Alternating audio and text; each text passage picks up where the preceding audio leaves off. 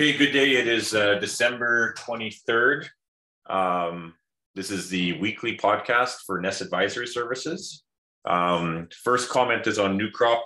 I have no intention on selling anything um, unless you think you're going to grow a massive crop in Canada, but I, I, I don't see it. I don't know how you're going to do that with, you know, unless we get a massive amount of snow and you get the absolute perfect rains. But, you know, what are the chances of that? Probably not very good. So, with that, I'm just sitting there and saying, close your eyes, don't worry about it. I don't care if that's historically a high value. $500 canola used to be historically a good price. History's out the window. Uh, with canola, uh, I bought back my position 100% at the equivalent of 1007 futures. Uh, it's went up and down. I decided to roll it over to the March, in which I gained $10. So that means that, you know, I said my average position purchase was like 997. So we closed at a 1003. So I have an 859 average. Um, you know, so I gained about $6 on that, but I believe that we're going up to 11, possibly $1,200. And why do I believe that? Uh, soybean oil, I don't see that going down anytime now. Uh, we are losing production in South America as we speak, and we couldn't. Um, you have to realize that the crush plants, they were all out of vegetable oil last spring. They were hand to mouth. There was no inventory. For years, there was massive inventories of vegetable oil. That was all sucked dry, sucked clean. Renewable diesel is only increasing. There's new places coming online. The Canadian crop was absolutely destroyed, and we're going to have to slow down crush. Um, when I do the math, there's just no way we can keep crushing and exporting at space. We're going to run out of canola.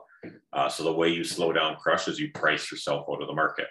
$160 a ton crush margins, you're not priced out of the market anywhere close to it. So I see canola having to rally. We kind of held back here because the market's like, oh, you know, there's big, big, uh, you know, Australian canola harvest. Those farmers are selling. It was a record, record yield, record, record prices. They didn't care. They're selling it, right? And they were using uh, the W's, you know, or the ICE futures, I guess, to somewhat as a derivative. So that was some selling pressure there. Um, but that's going to disappear fairly quickly. I mean, and, and those found homes everywhere. All of those boats found homes. It's not like they couldn't find homes. They found homes. Um, so dug in, I think it's something that's going to occur after Christmas. And I just don't think you should be in a rush to sell anything. Uh, you know, if you have cash canola, I wouldn't be in a rush to sell $23 cash canola. I just, I just wouldn't be until we see something happen. Like I said, if all of a sudden biodiesel, they decide, oh, can't use canola, canola oil anymore, then all bets are off, get out. But other than that, we're an energy market. Oil's back up to 70. I think that's massively underpriced. And I think we're going to see some real shocks going into the new year. And, um, you know, the entire energy market is going to move up, which is what canola is. Uh, wheat, uh, we're been hanging in around that $13 range. You know, wheat futures have been hanging over that $10 mark. It's just been kind of stagnant in there. Um, some sell in there, but not a lot. Uh, best price I saw is 1350. So I'm going to use that as, as my value for unsold. Obviously, I am 100% unsold because I bought back my futures. So right now, um, you know, my buyback position, current market value, I have it at 10 at 1227. Uh, cash is 1350. So my average price is 1330, 1313. Um, and I could actually exceed the, the, the cash market because my gains on on the futures are, um, you know, my gains on the futures are in the uh, in the U.S. dollars. I sent a note to people today, and I firmly believe it. We're at uh, 10.25 week for May. I believe we're going to 18, maybe higher. If you look at 2008, we look almost exactly the same, and uh, that's where things really took off. But yes, people say, "Hey, we got more carryout stocks in the world." but the stocks to use percentage is just as tight. I firmly believe that the USDA is lying, that China is lying. We don't actually have that wheat there. Why would you be buying the most expensive wheat in the world, which is Canada, if you had half the world's wheat stocks, right? Uh, so I think it's just merely an illusion. Um, and the reality is cash. We've seen futures drop down and the cash price stays the same in Canada, right? So what does that tell you? Um, the cash market is is extremely strong. So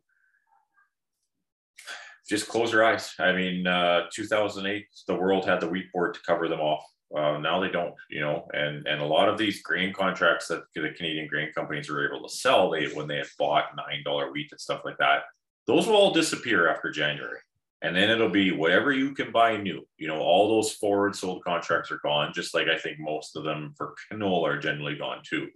And that's where it gets interesting come spring, because all of a sudden you no longer have anything on the books and you've got to buy something new. And the farmer does not need to sell. The farmer is cashing in record amounts of crop insurance payments. And when they do sell any grain, it is record amounts. And, uh, or it, it's, you know, record checks, I guess, right? Or your checks are just ginormous, right? And, you know, fertilizer is covered those that wanted to buy fertilizer bought fertilizer. Everybody else is saying, forget it. I got what's in the ground. That's all I'm going to put in. And uh, I'm just seeding for crop insurance. So uh, the cash situation of the farmer is pretty incredible here in Western Canada. And, and I don't think you're going to see major, major selling. And and and you're going to have some of these bounces like I expected. Wheat wasn't going to go straight up, um, but it's, it's going to go up. That's I just firmly believe it. I just don't know when you look at it, the last major exporter was Australia. It had a lot of stuff rained on. I mean, obviously, they're going to figure out what works as milling and what doesn't. But past that, there's no other major exporters harvesting wheat until June. Argentina, I, I laugh. 200,000 acres of GMO wheat, and they believe they're going to be able to send these boats without GMO wheat on it. Does anybody remember Trifadev? I mean, we didn't even approve that and it infested our entire system, right? So the, that buyer of that boat is going to be looking for something to reject and uh, they'll reject it and they'll buy it for really cheap. But that means everybody will no longer go back to Argentina for wheat. They will go to Canada. Argentina also restricted their exports because they're worried about inflation. Inflation is 60% in Argentina. I don't even know how they live. So why, why would a farmer want to convert his wheat into a, lira anyways. It, it, it is worthless, right? It's a, you're, you're losing the value of it, right? So, you know, wheat in a bin is quite valuable to them. Uh, the Russians also limited what they're going to export for wheat. So um, it's extremely tight in the world right now, very, very tight. And uh, a lot of people, I think, refused to believe it, thought that Australia was going to save them, and then got fooled there there is no major, you know, there is some hard wheat harvest coming off, but they are consume all their own wheat. They, they, they don't export, right? So exporters are what matters. And then you go down to Kansas City, you know, friend of mine is sending me stuff. This crop's blowing away. 100 mile an hour winds with, you know, 70 above in December. It's just destroyed his crop and they're in extreme droughts right now. So they are in bad, bad shape. And, and I get that you don't make a crop in December, but there's stuff that needs to be reseeded there, and they don't even know how bad the damage is. And there's more wind coming tomorrow. So, um, not a lot of reasons for me to jump up and down to want to sell sell wheat. That's that's for sure. Buy it definitely, but not sell it. Peas, that's been holding stagnant. That's all about the dogs and and whatever the domestic consumer. Um, so uh, you know, eighteen dollars looks like it's still there.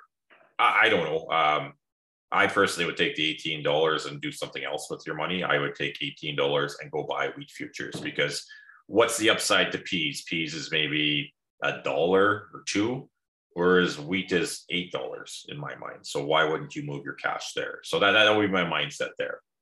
Uh, lentils, um, that's all about when uh, decides to go and uh, you know export a vessel. Now remember, Turkey, Turkey is absolutely screwed. I mean, their inflation is going through the roof and their currency is being devalued. And a Canadian player can't sell to Turkey and be protected by the Canadian Export Development Agency.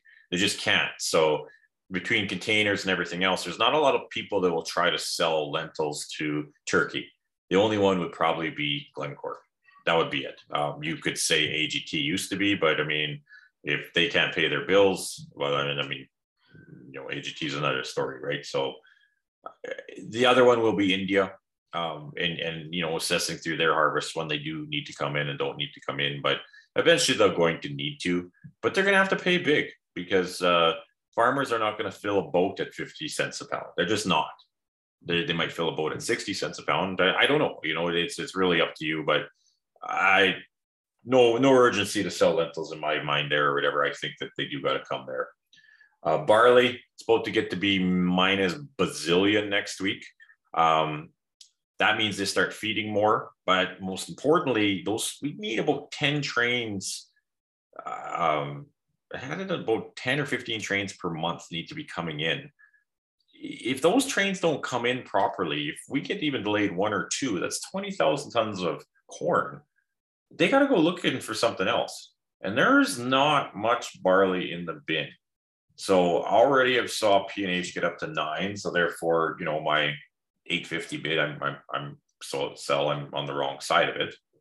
I, I like to pretend that I use that cash flow and go put it to work, I guess, or whatever. But nonetheless, um, I, I would hold off if you had cash barley right now, just to wait and see what's going to happen here over the next little while. Um, if it stays extremely cold, you're not going to see any downside to barley, but you could see some pretty crazy premiums on the short term, especially if you're able to drive your own truck to the feedlot. So um, it's going to get interesting anyway. So uh, Durum, the recent sales to Algeria worked about out to Argus Market sent me. They're about $23, 20, 23.50 in Vancouver. So you work that back to here. That equates to those $22 bids. Uh, you know, they sold a lot of tons and that's pretty, pretty aggressive. I mean, I would think that the target price for good quality Durum has probably moved up to 25 in a farmer's mind right now anyways.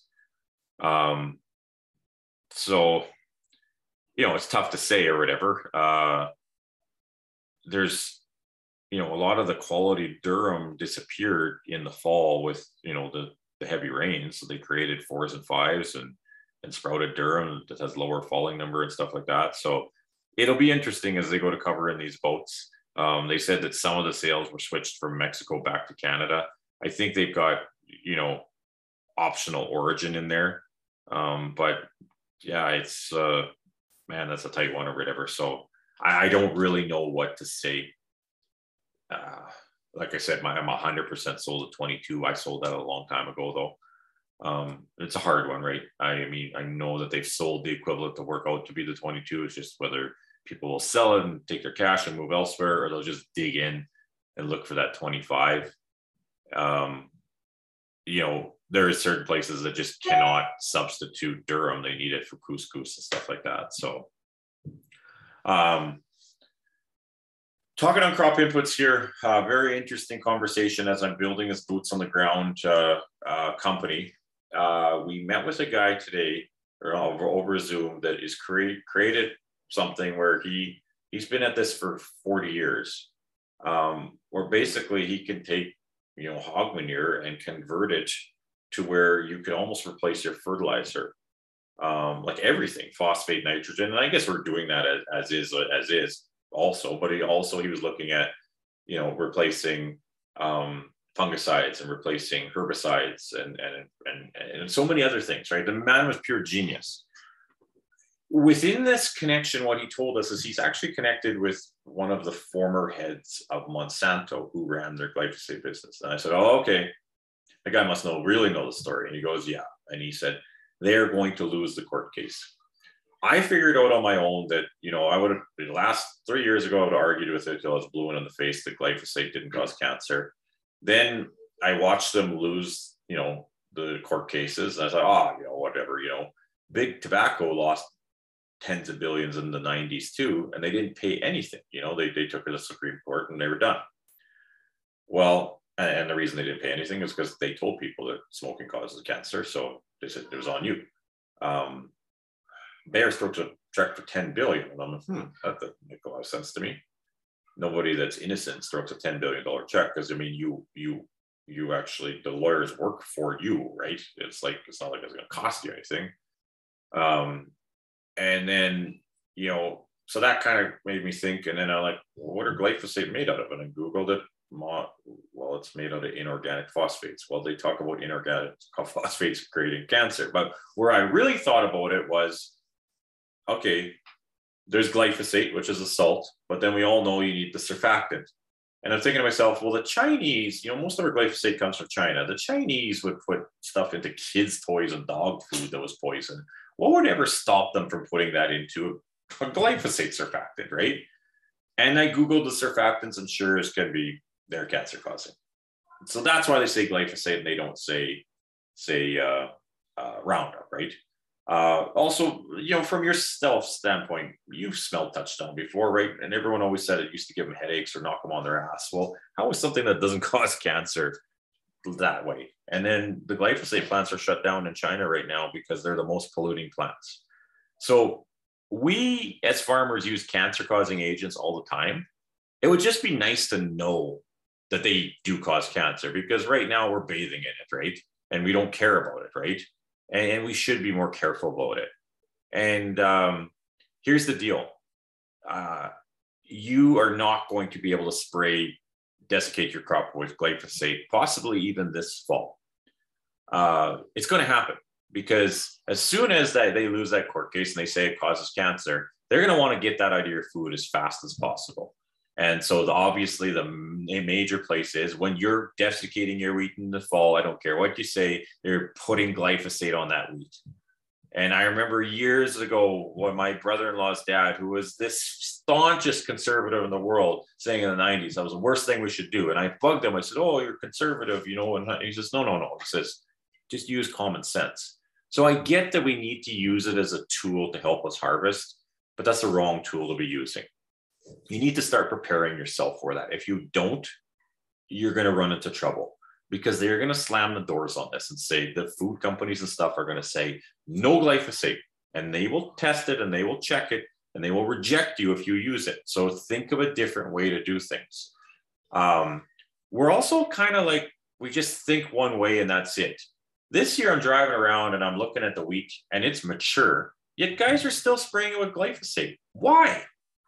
And the other thing is we always used to swath our canola and now we bathe it in glyphosate. So it's just like the world wanted us to use glyphosate for some reason. And I think there's better ways to do this. And, and, you know, as, as, as I'm going on with these carbon committees and meetings, everyone is saying, I agree with you. You know, we don't want to use synthetic inputs and we'll get there, right? And you know, it's just going to take some changes on our standpoint. You know, Bayer saying sell the swather. Screw that. The swather is going to be a very important part of your operation going forward. And yeah, there's going to be more risk involved in it. And if we lose the oat crop because uh, you know we couldn't spray with glyphosate, well, that'll be reflected in your price. And the same thing with wheat and stuff like that. That'll be reflected in your price. But um, we have to be willing to change. And one of those changes is we're going to have to eliminate glyphosate from desiccation. I still think you'll get to keep it, you know, to burn down. And thankfully, we're not like the American farmer that sprays, you know, all glyphosate beans and corn, right? So um, I think we'll, we'll we'll be okay here. So um, so beyond that, uh, that's it kind of for my market update. Um, just it's just hold steady is, is kind of my my my thought there. Um, the only thing would be was maybe with your peas if you if you turn those into cash, turn that into wheat then, right? Um, you know, other than that, I think things are set up well for the Canadian farmer, and uh, um, next year will be what it'll be. But everyone have a Merry Christmas and a Happy New Year.